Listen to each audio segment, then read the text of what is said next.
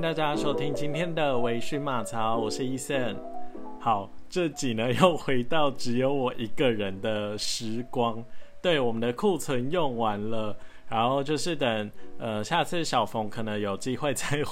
再回来，然后跟我一起录音的时候，我们会再录制就是一样的双人特辑。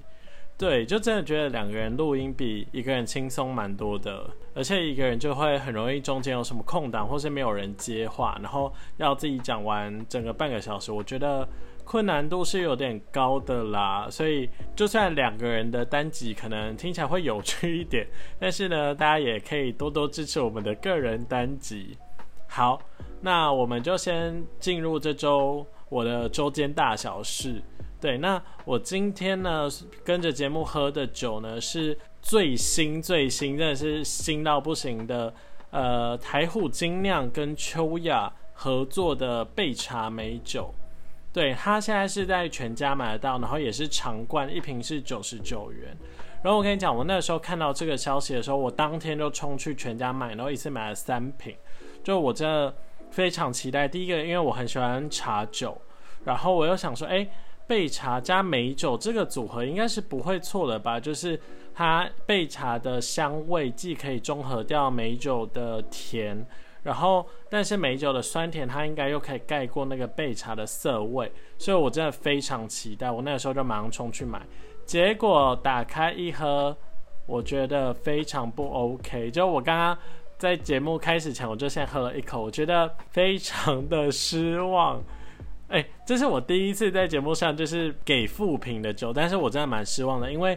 这个焙茶美酒呢，你喝进去，它其实只有呃淡淡的茶味，然后梅子味非常非常非常非常淡，是你喝完然后嘴巴这样 这样子在尝那个味道后韵的时候，它才会有一点点梅子味。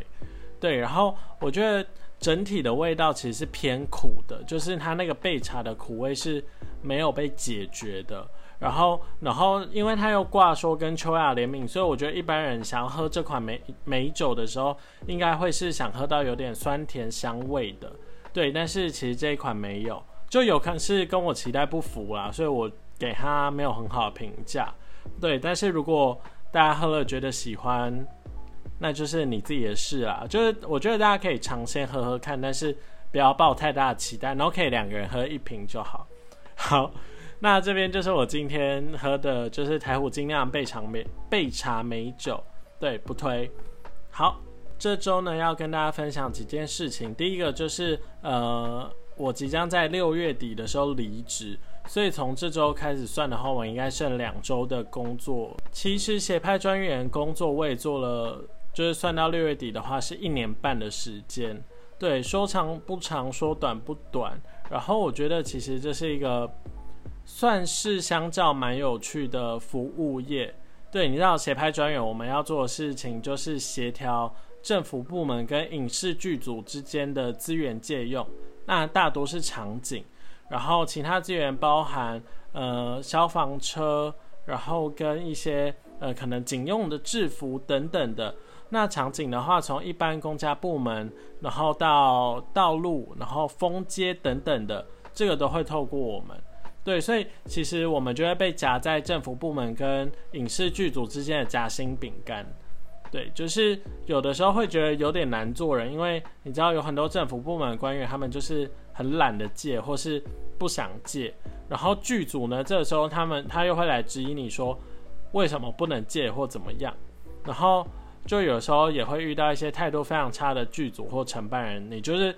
真的电话一挂下来，然后我就马上说去死。我觉得马上祝他们去死，对，真的超不爽，就遇到非常多这种人，对。但是我觉得这份工作让我学到最多的，应该就就是沟通跟协调的能力，对。因为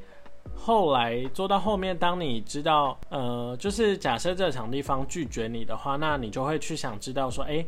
拒绝的原因是什么？那你这个原因是剧组有没有办法去沟通协调的？对，那。假设说他这边是因为先天条件就没有办法这样执行，那就算了，那这个我们也不会强推。但假设说你觉得这个是有机会的，或者是说他有一些执行操作或管理上的疑虑，那我们可以解决的话，这个其实都是有机会可以协调。对，所以我觉得其实就可以了解双方的呃双方的顾虑，然后去加以协调，然后最后促成这个拍摄，我觉得其实蛮有趣的。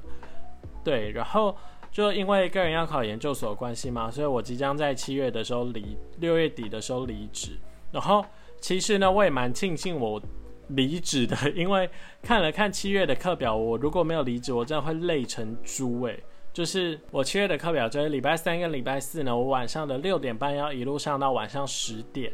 然后礼拜六的话要连上七个小时的课。对，那假设我还有正职工作，一到五要补习的话，我真的没有时间做自己的事或是读自己的书。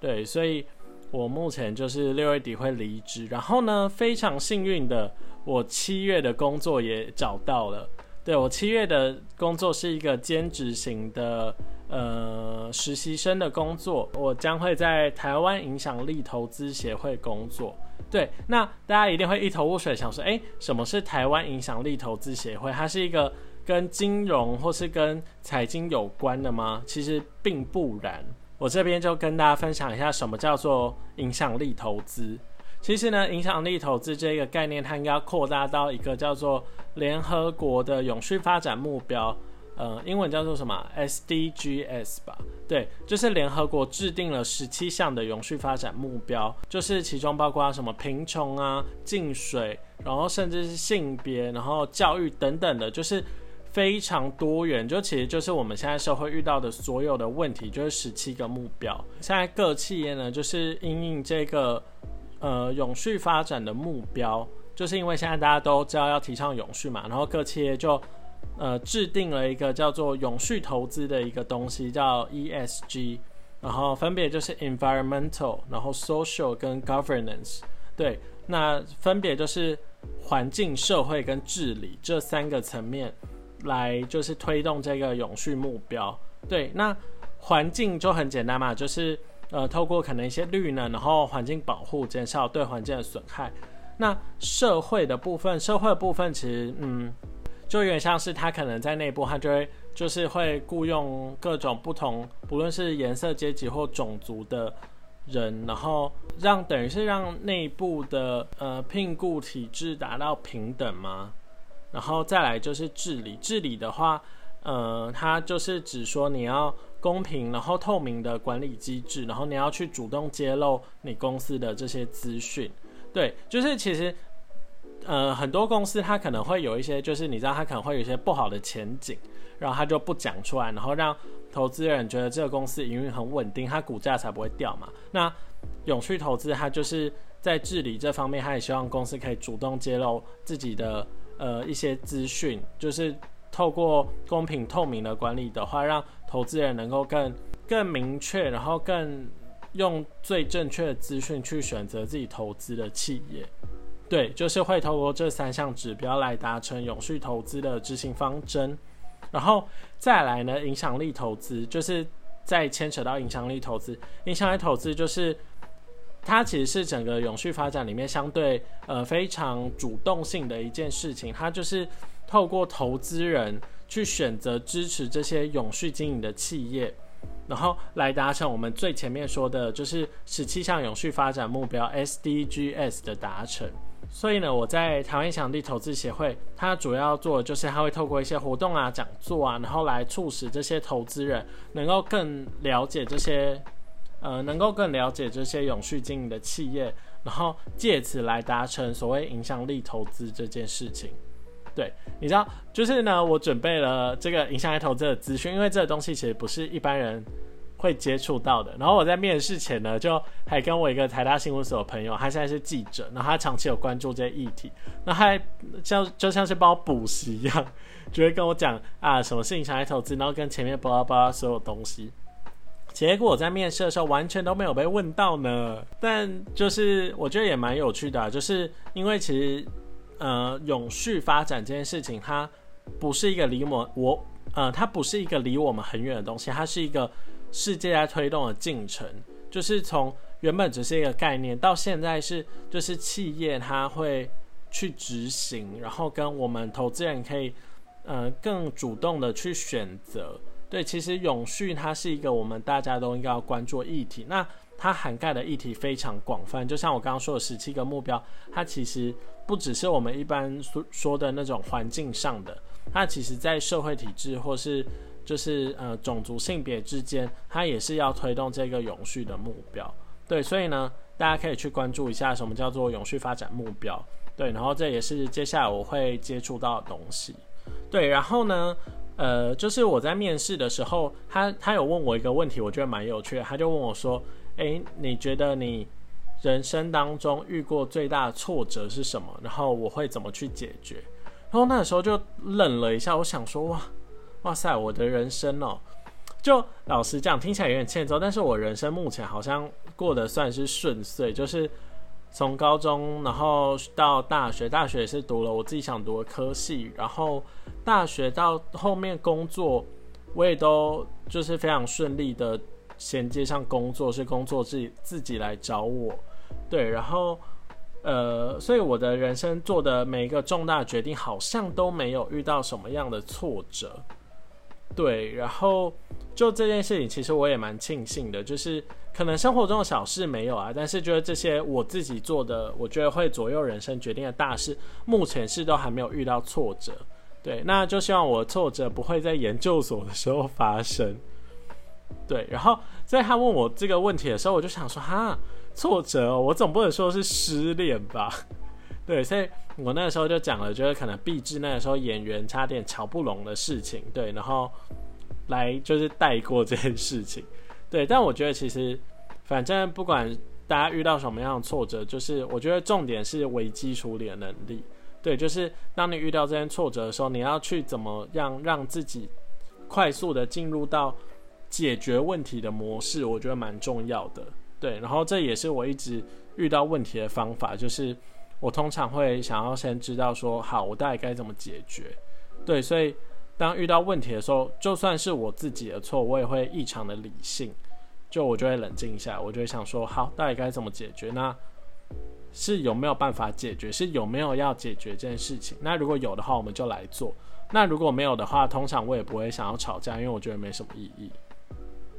好，点扯远了。反正呢，就是呃，这个实习活动就是他是经过线上面试，然后呃，面试完之后大概第三四个工作天吧，他就打电话跟我说，就是我录取了。然后他那个时候就跟我说，我是五十选一，我是五十选一耶。然后我想说，哇，就是就真的是蛮开心的，就是有给我一点信心。我想说，哇。五十选一，那到时候研究所两百多取二十，我应该也是可以上吧。就像我人生就是可以一如往常的顺利，不要给我在研究所这条路叠交。对，然后之后实习工作其实应该会蛮忙的，然后会接触到非常多国际相关议题。对，然后也会参与他们多许多的会议这样子。嗯，然后所以就也许接下来我的 podcast 时间会变得越来越知识性，跟大家分享一些国际的进程。这样好，那这个部分呢就先到这边，就大家可以预祝我就是七月份的工作非常的顺利进行这样子。然后再来呢，就是下一件事情，下一件事情要跟大家分享，就是我最近爱上种植物这件事情。就是种植一些观叶植物，即将踏入直男的这个旅程。对，然后我现在拥有的植物呢，有一二三四五，有五个。对，第一个是青苹果竹芋，它是我刚买的，然后再是金刚虎尾兰，然后原叶山乌龟，然后一个是洞洞蔓绿绒，就是窗孔蔓绿绒，然后再是法老王面具。对我觉得。其实种这些植物蛮有趣的，就是你可以一直去观察它的状态，然后看它长新叶，然后它叶子光照或是水浇的够的话，就会长得非常漂亮。就是观叶植物其实真的蛮疗愈的，大家可以有兴趣碰碰看。然后我接下来会想要买的应该会是什么鹿角蕨之类的，就真的超漂亮的，就是养的漂亮的人真的养的超好看。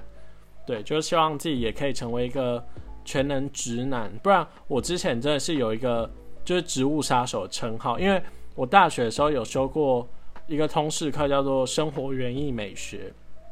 那那堂课它就是会带给你一个就是各种植物这样。然后我记得第一堂还第二堂课，他就发给我们种子，然后叫我们回去种，然后每天要做观察这样子。然后他给我们的都是一些就算好种的植物。然后我那时候拿回去的那个植物叫做百日草，对，百日草。然后我那个时候前几天在浇水啊，什么都很都很 OK。然后它那个芽也长得非常快。然后我大概到第八九天的时候，我就想说，那天上课前我就把它放到阳台，我想要让它晒个太阳这样。结果那天不知道不知道怎么着，你知道，就是那天刮大风，然后太阳又超级爆干大。然后回家的时候，我百百日草全部都倒塌，然后后面就救不回来了。对我百日草活不过十日，对。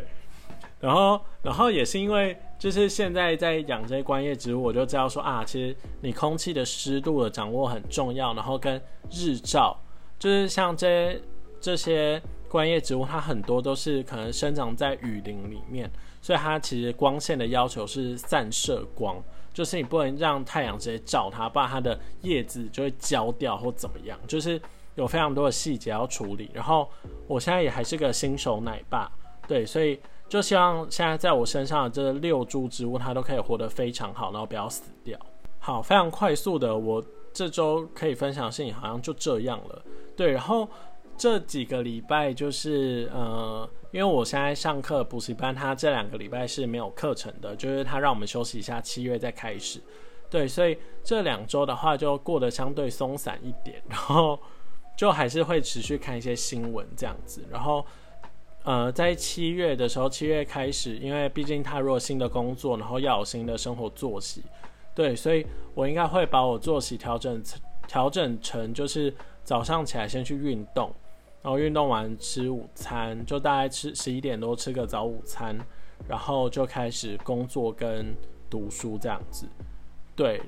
就是跟我现在工作起床的时间不会差太多，希望我之后可以就是真的这样子执行。对，成为一个自律的男子，对，就是往自律的这件事迈进，希望我可以做到。对，就是其实对七月的日子蛮蛮期待的吧，就是毕竟也是踏，等于是踏入我人生的另一个转变，然后又是一个要为自己决定负责任的一个非常重要的时期。对，所以我会尽力去实践，然后到时候再来跟大家分享，说我。呃，可能七月第一周我的生活是什么样子，就看我有没有真的做到我原本期待的样子。好，那今天这集医生的周间大小事呢，就非常快速的结束。然后，如果有想听我聊什么主题的话呢，你都可以在底下留言。我非常需要主题，拜托，因为我觉得我一周发生的事情真的是也不算很多，对。所以呢，如果有想听我特别聊什么的话，你你都可以私信我，或是在底下留言跟我说。好，那我们就下次再见喽，拜拜。